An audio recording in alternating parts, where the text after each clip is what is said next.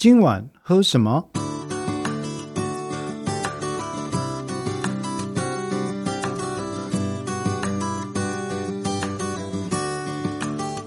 各位播客伙伴，大家好，我是节目主持人黄志豪，李阳黄啊，欢迎各位回来到我们今晚喝什么的节目啊。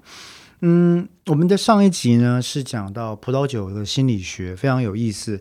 主要是因为我自己是受过训练的侍酒师，那也是一个心理学的研究者。那所以我们上个礼拜讲的都是我们自己跟别人的互动。我们讲什么？我们讲选购嘛，我们讲社交嘛，我们讲场合嘛，我们讲观感，对不对？哦，那今天呢，我们抛开别人，往内看。Introspection，看你自己的心里面，对不对？迪士尼最喜欢讲的哈，对不起啊，Look inside yourself，看你自己的心里面。我们今天的葡萄酒心理学，今天是第八集哦，各位耶，终于进入第八集了哈。虽然好像收听的人不是很多，可是我还是做的很开心，因为我喜欢葡萄酒，然后我知道有人在听，我就很开心了。今天的第八集是。葡萄酒心理学概论的下半段，对内，我们今天要谈的是什么呢？它的标题啊是很响亮的，我跟我儿子讨论之后想出来的，叫做“酒之呼吸全集中”。各位如果有知道有一部非常最近非常红的这个卡通叫做《鬼灭之刃》的话。你就会知道里面都会有什么什么呼吸哦，全集中这样的概念。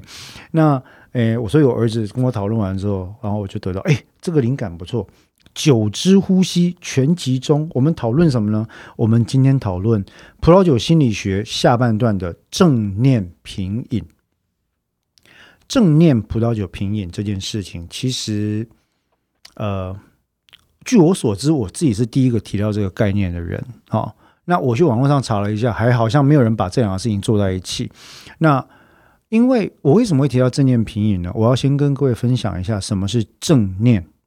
正就是嗯正正当当的正，念就是念头的念。可是正念这件事情跟所谓的什么正向思考啊、肯定思考完全不一样哦，千万不要误会哈。所谓的正念这件事情，其实它是源自于佛教，包括瑜伽跟禅宗的静坐里面都有的一个概念。那个概念就是怎么样，教你把感官收敛、收摄进来，把你的心神专注在当下的体验。用过用你的心神呢，去对这样子体验做一个觉察。做一个开放式的接纳，然后让它流过去，变成一个 flow 啊，变成一个意识流的状态，这就叫正念。大致上讲起来，这就是正念。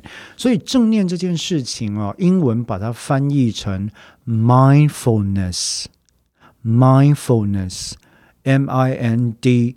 F U L N E S S，mindfulness。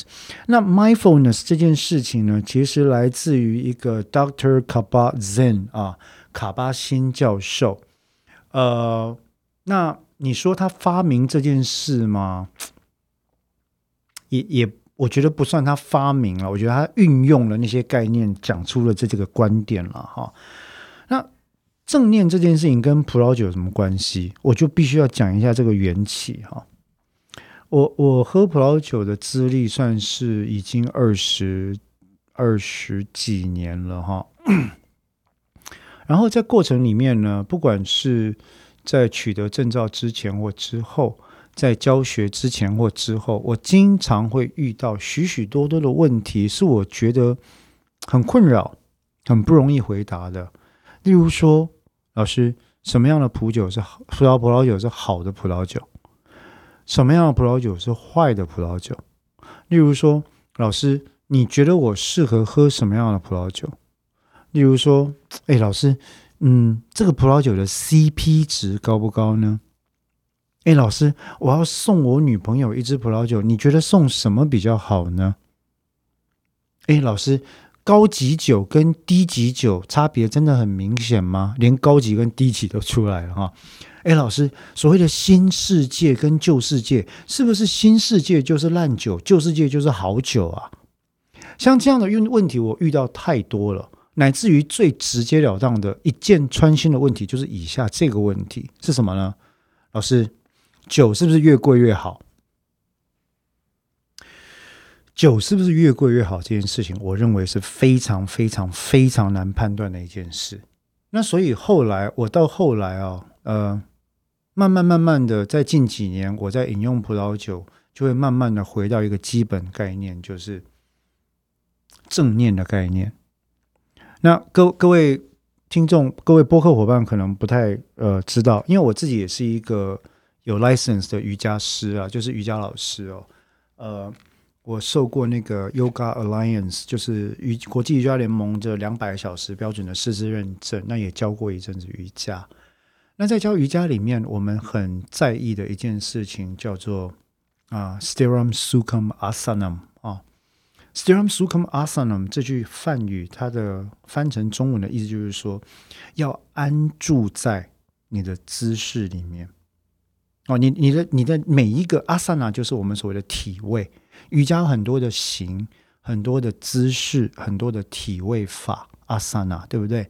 那 stiram sukum asana 的意思就是说，哎，wherever you go, there you are。你你在那个姿势，你就好好的待在那个姿势里面。那个姿势要处于一个让你身心可以安顿、得到舒服的状态。那这个时候，我以前带瑜伽的时候，就非常多的学生问说：“老师，拜托，我在做 halumanasana，就是那个。”嗯，猴王式要劈腿的时候，我脚都快断了。我如何安住在里面？我如何身心得到安顿？我都呲牙咧嘴、面目狰狞啊！我说我理解，我也理解啊。但是那个意思就是说，如果真的很难的话，那退后一步可以吗？选一个你觉得适合你程度的动作可以吗？因为我们在练习瑜伽，要求的是你的身心的安在。在当下，在现场体会你身体的感受啊，在不是不能忍受的情况底下，搭配你的呼吸，breathe in，breathe out，然后透过每一个呼吸，把你的意识，把你的觉察灌注到你现在身体五感所经历的体验上，问问看你自己。为什么我现在觉得这么的酸痛？我之前是怎么对待我的身体的？问问这些问题，其实对你的觉察非常的有帮助。那刚刚这一套思考的方式，不管是在做体位法的过程，或者是在做 meditation 所谓冥想的过程，或者是在做这个 chanting 啊，就所谓泛唱的过程，都是必要的。换句话说。正念这两个字，乃是所有瑜伽练习的必要元素啊！不管你今天是阿斯坦加、阿斯坦加瑜伽、Power Yoga、Bikram Yoga、Hatha Yoga，或者是 Flow 啊，随便你讲，任何的瑜伽正念都是基础的必要元素。好，如果大家可以理解这件事情的话，那你就会发现这个概念，它其实跟葡萄酒的品饮完全可以串在一起。为什么呢？因为葡萄酒的品饮往往就跟瑜伽的练习一样，令人觉得充满了疑惑，但是好像又有很多乐趣啊。就是说，你你的问题一大堆啊，以至于你常常会希望去考虑到别的状况，问一些有的没有的问题。可是你问太多问题之后呢，你逐了末，你就舍了本。本是什么？本是你的体验嘛，本是你的觉察嘛。对不对？可是你就不断的去问说，哎，这支酒七百五，哇，那酒七百四十九，那七百五的酒是不是比七百四十九的酒要好上那么一点点呢？哇，那你开始计较这个问题，所以你的心就掉入了什么执着里面？对钱的执着，对价格的执，不是价值哦，哈，对价格的执着，对于好坏的执着。可是我自己跟很多，呃。喜爱葡萄酒或者喝葡萄酒喝了非常久的好朋友在讨论的时候，其实大家最后都会有一个观点出来：酒哈，葡萄酒只要不是品质上腐败了，葡萄酒是没有好坏的。我再讲一次，葡萄酒是没有好坏之分的。以我自己在跟我太太讨论葡萄酒的时候，像我们今天早上一边走才一边聊葡萄酒，我才跟她说，我说其实葡萄酒呢，最适合拿来正讨论正念葡萄酒的一句话，其实是一句日本的谚语，叫做“一期一会”。一期一会的意思就是说，人生或许只有这一刹那的时间可以遭遇到这件事情，所以呢，在拉丁文我们就必须要叫什么？“carpe diem”，把握当下。啊，把这一次的交汇当做是人生唯一的经历。其实喝葡萄酒不就这样吗？各位要记得，我们一开始讲的葡萄酒是什么农产品哦？葡萄酒因为酒精浓度低，因此腐败的可能性相当高，对不对？葡萄酒一开瓶之后就逐渐迈向死亡，但是也透过氧化，也就是死亡的过程，或是成熟的过程呢，会散发出不同的风味、不同的韵味，给人不同的感受跟联想。从这个观点来看，我就说：“我说，其实你不觉得每一支葡萄酒就是一个人吗？人你能分出好坏高低吗？不行吗？人人生而平等，对不对？”葡萄酒呢，也是生而平等，每一支酒都是平等的酒，它会给你不同的感受，但是很可能没有好坏。好，我们以上所讲的这一整个大概念，其实就是葡萄酒正念品饮的基础，也就是什么？两件事情，正指的是当下，念指的是觉察啊。你在这个时间点喝到这一瓶酒，第一次喝到，你的体验是什么？你体验了之后，这时候需要分析嘛？我们前几次教了品饮的方式，对不对？那你能够用这些架构去抓住，把你的体验具象化，那就太棒了。可是具象化不要落入分析的丛林里面啊！你又不是在考试酒师或者写论文，所以你必须要怎么样？透过你的觉察去把这些体验综合起来，这支酒给我什么样的感受？酒体是什么？后韵是什么？潜力是什么？它的它的 potential 是什么？啊，那它给我什么样的感受？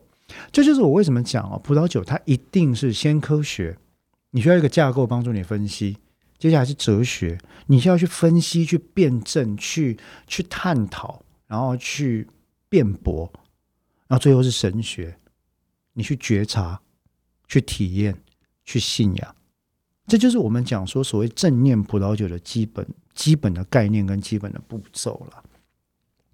那。所以回到刚刚讲，我们绕了这么大一个圈子，在讲正念这件事情。其实正念这件事情跟如何收敛或者是驾驭你的感官有非常非常直接的关系。为什么有关系？因为在今天的社会里面，我们大概常常会处于一种忙的状态。忙就是你的心已经失去控制了。找不到了，对不对？例如，我知道很多人在做播客呢，他会非常的担心，说有没有人听，有多少人听，会不会有广告，会不会有赞助？广告商对我要求，我该怎么办？赞助商对我要求，我该怎么办？我能不能做到像 YouTube 网红那么大？万一做到那么大之后，我要担心什么事情？OK，嗯。其实，那那都是一个，其实你已经失去了做播客这件事情最本身、最原始的乐趣。那是什么？Sharing information and your thoughts，right？你的，你希望跟大家分享的资讯，你的快乐、你的理解跟你的意念这些事情，把它传递出去，That's the important part，那才是重要的事情。那对我来说，其实是这样子的。当然，大家看法可能不一样。所以回到我们讨论这件事情，我们在讨论正念葡萄酒品饮的时候，非常重要一点是当下觉察。如果以比较繁复的语言来讲，其实就是包含了两个部分。第一个部分的正念，对当下体验的觉察，你的 awareness 啊，把你的觉察放在你的体验上面。把你的意识抽离出来，然后回头去觉察这件事情。第二部分是什么？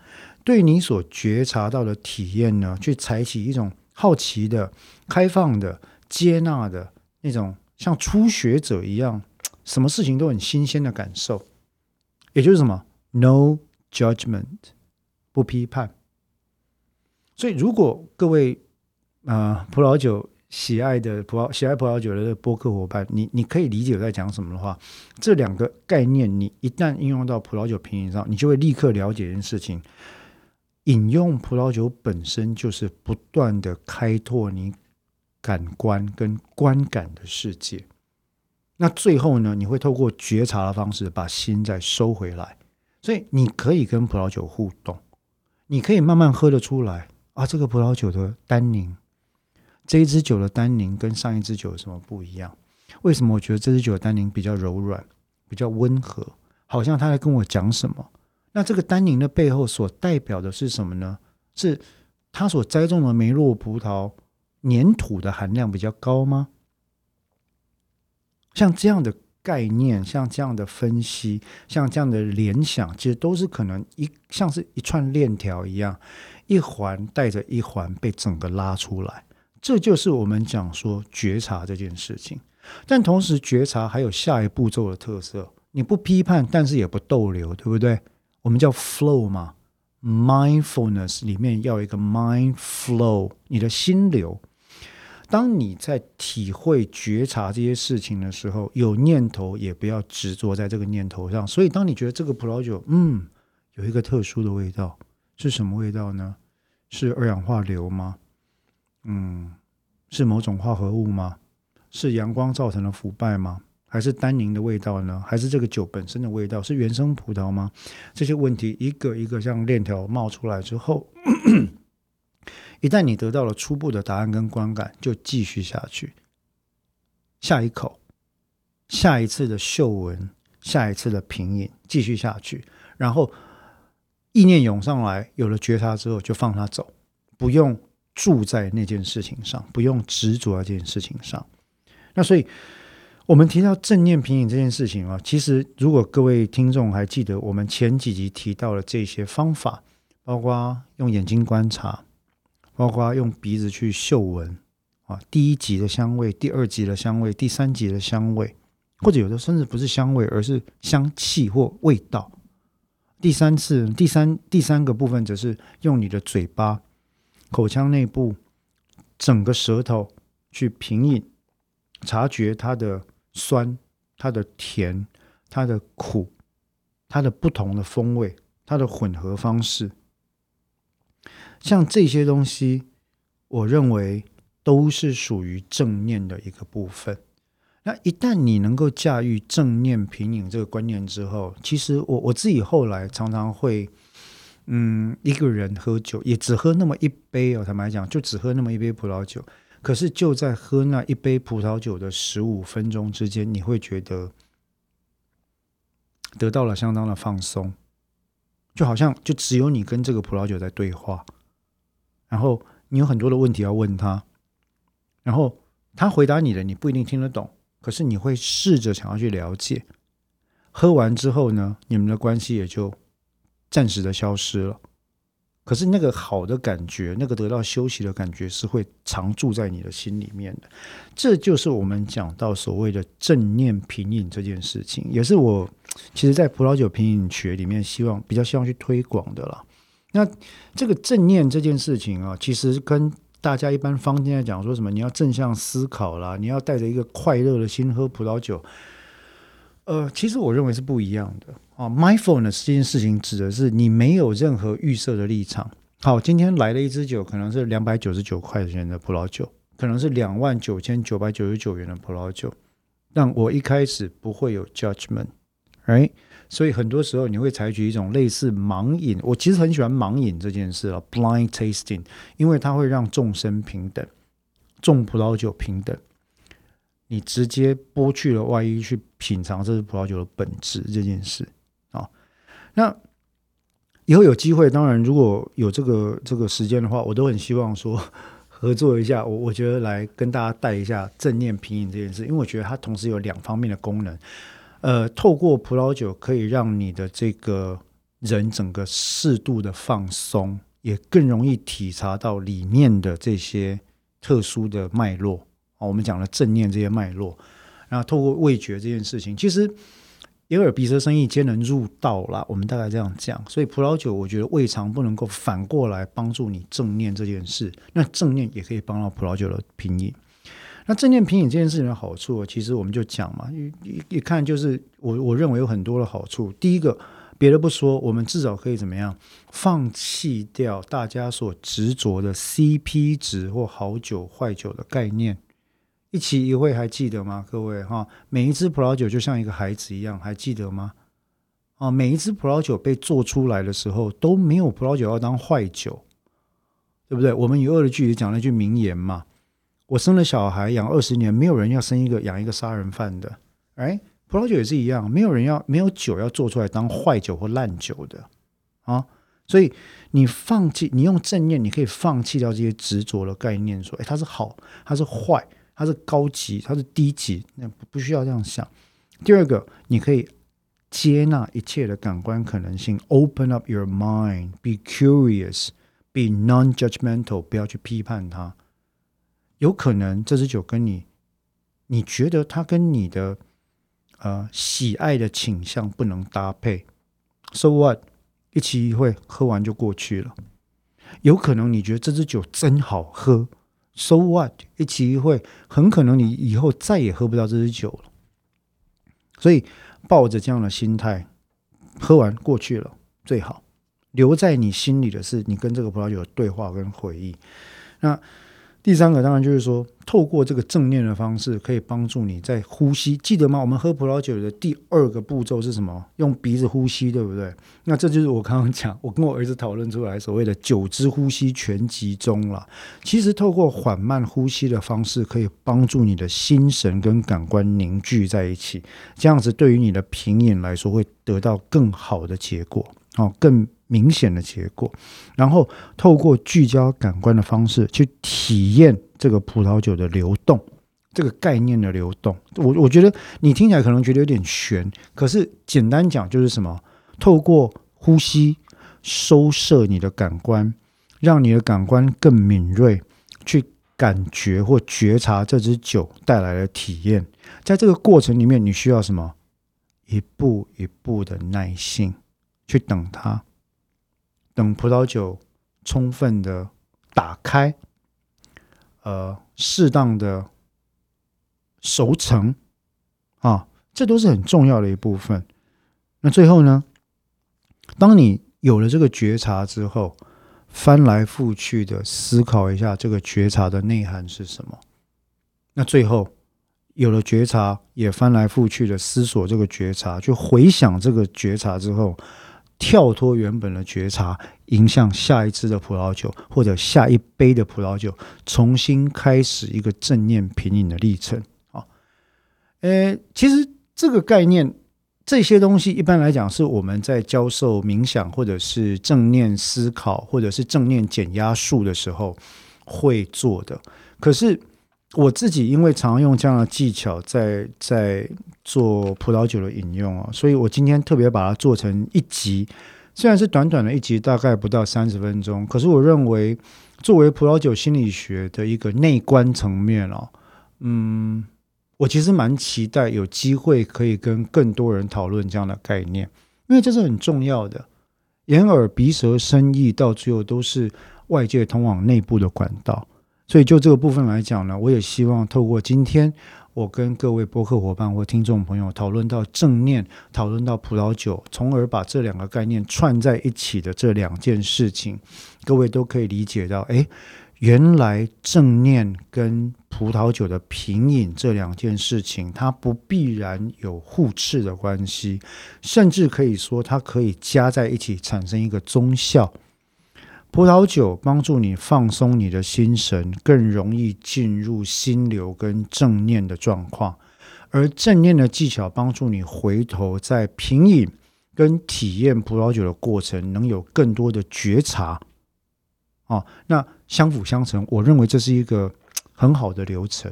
那我自己试了几次，我觉得其实感觉上，然后用比较懒惰的讲法，就很像是你的你的。感官在练瑜伽，有点像是感官在练瑜伽，就是说脑部的冥想活动是类似的。你透过葡萄酒这个介质让你放松，可是你又能够得到感官上面的一些回馈跟想法。那这个是我今天想说跟大家来分享，呃，有关于正念品饮这个，我我就是发展出来这套概念。那希望以后如果有机会，如果大家对这个概念有兴趣的话，我们也可以用这样方式来带一下正念品饮的方法，甚至带一下相关的课程，好不好？那今天我们讨论的这个正念品饮。葡萄酒的部分，也就是葡萄酒心理学的下半集，我们的第呃八集呢，就到这边。那同样的，因为是葡萄酒心理学的一个特别集啊，所以我们今天呢也就不会有呃今晚喝这个的小节目。那么最后节目最后，我一样希望提醒各位理性饮酒啊，这是要加一个正念品饮。那希望这个葡萄酒的这个呃品饮过程可以带给各位更多的觉察，更多的乐趣。那么也欢迎下一次呢，我们的听众有问题的话，都可以留下来跟我们互动啊，留问题在我们的板上跟我们互动。那呃，我们今天节目就到这边，谢谢各位，再见。